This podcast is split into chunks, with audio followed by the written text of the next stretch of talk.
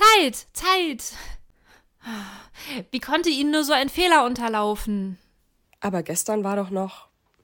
Wie konnte er durch das Fenster gelangen? Es ist doch viel zu hoch, um darauf zu steigen. Und wie ist sie reingekommen?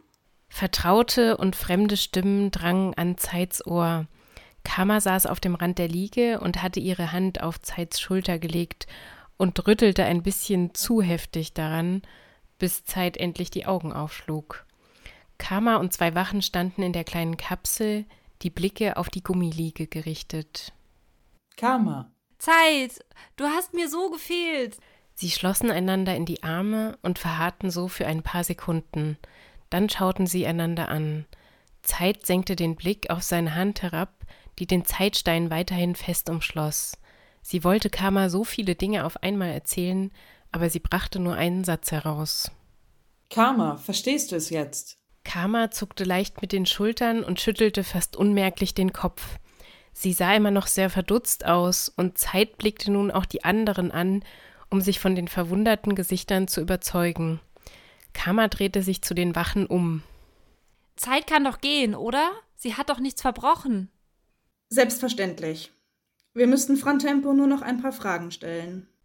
Aber nicht jetzt gleich. Ich nehme Zeit erstmal mit zu uns nach Hause. Sie bekommt neue Sachen und sie muss sich erstmal ausruhen, so blass wie sie aussieht.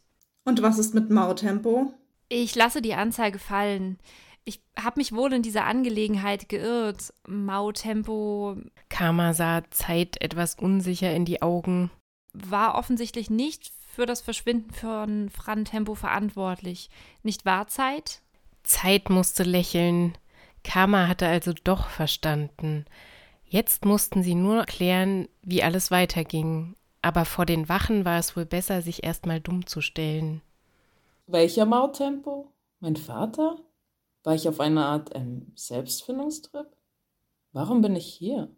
Es fiel ihr schwer, in diesem Moment ernst zu bleiben, vor allem weil Karma sie glücklich anlächelte. Das können wir alles später klären. Jetzt geht es erstmal heim.